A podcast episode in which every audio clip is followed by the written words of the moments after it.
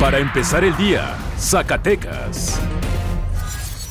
Muy buenos días, sábado 20 de julio de 2019. Esta es la información para empezar el día con Mega Noticias Zacatecas.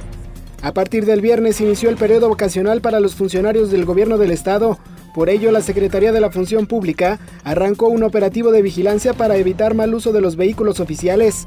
La secretaria Paula Rey Ortiz afirmó que solo quienes cuenten con oficio de comisión y licencia vigente podrán hacer uso de los vehículos durante las próximas dos semanas, por lo que la dependencia a su cargo implementará recorridos en el complejo de ciudad administrativa, así como las principales calles, avenidas y centros comerciales de Zacatecas. Invitó a la población a denunciar cualquier mal uso de vehículos oficiales que pudieran observar en los próximos días.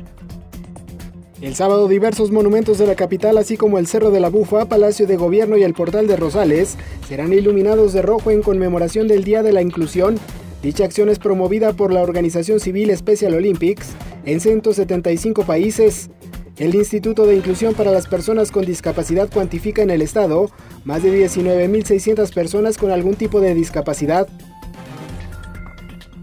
Solo 545 aspirantes de 1.657 fueron aceptados para ingresar a las escuelas normales y al Centro de Actualización del Magisterio en el Estado, tras alcanzar los 950 puntos requeridos en el examen Ceneval de admisión, por lo que 1.052 fueron rechazados.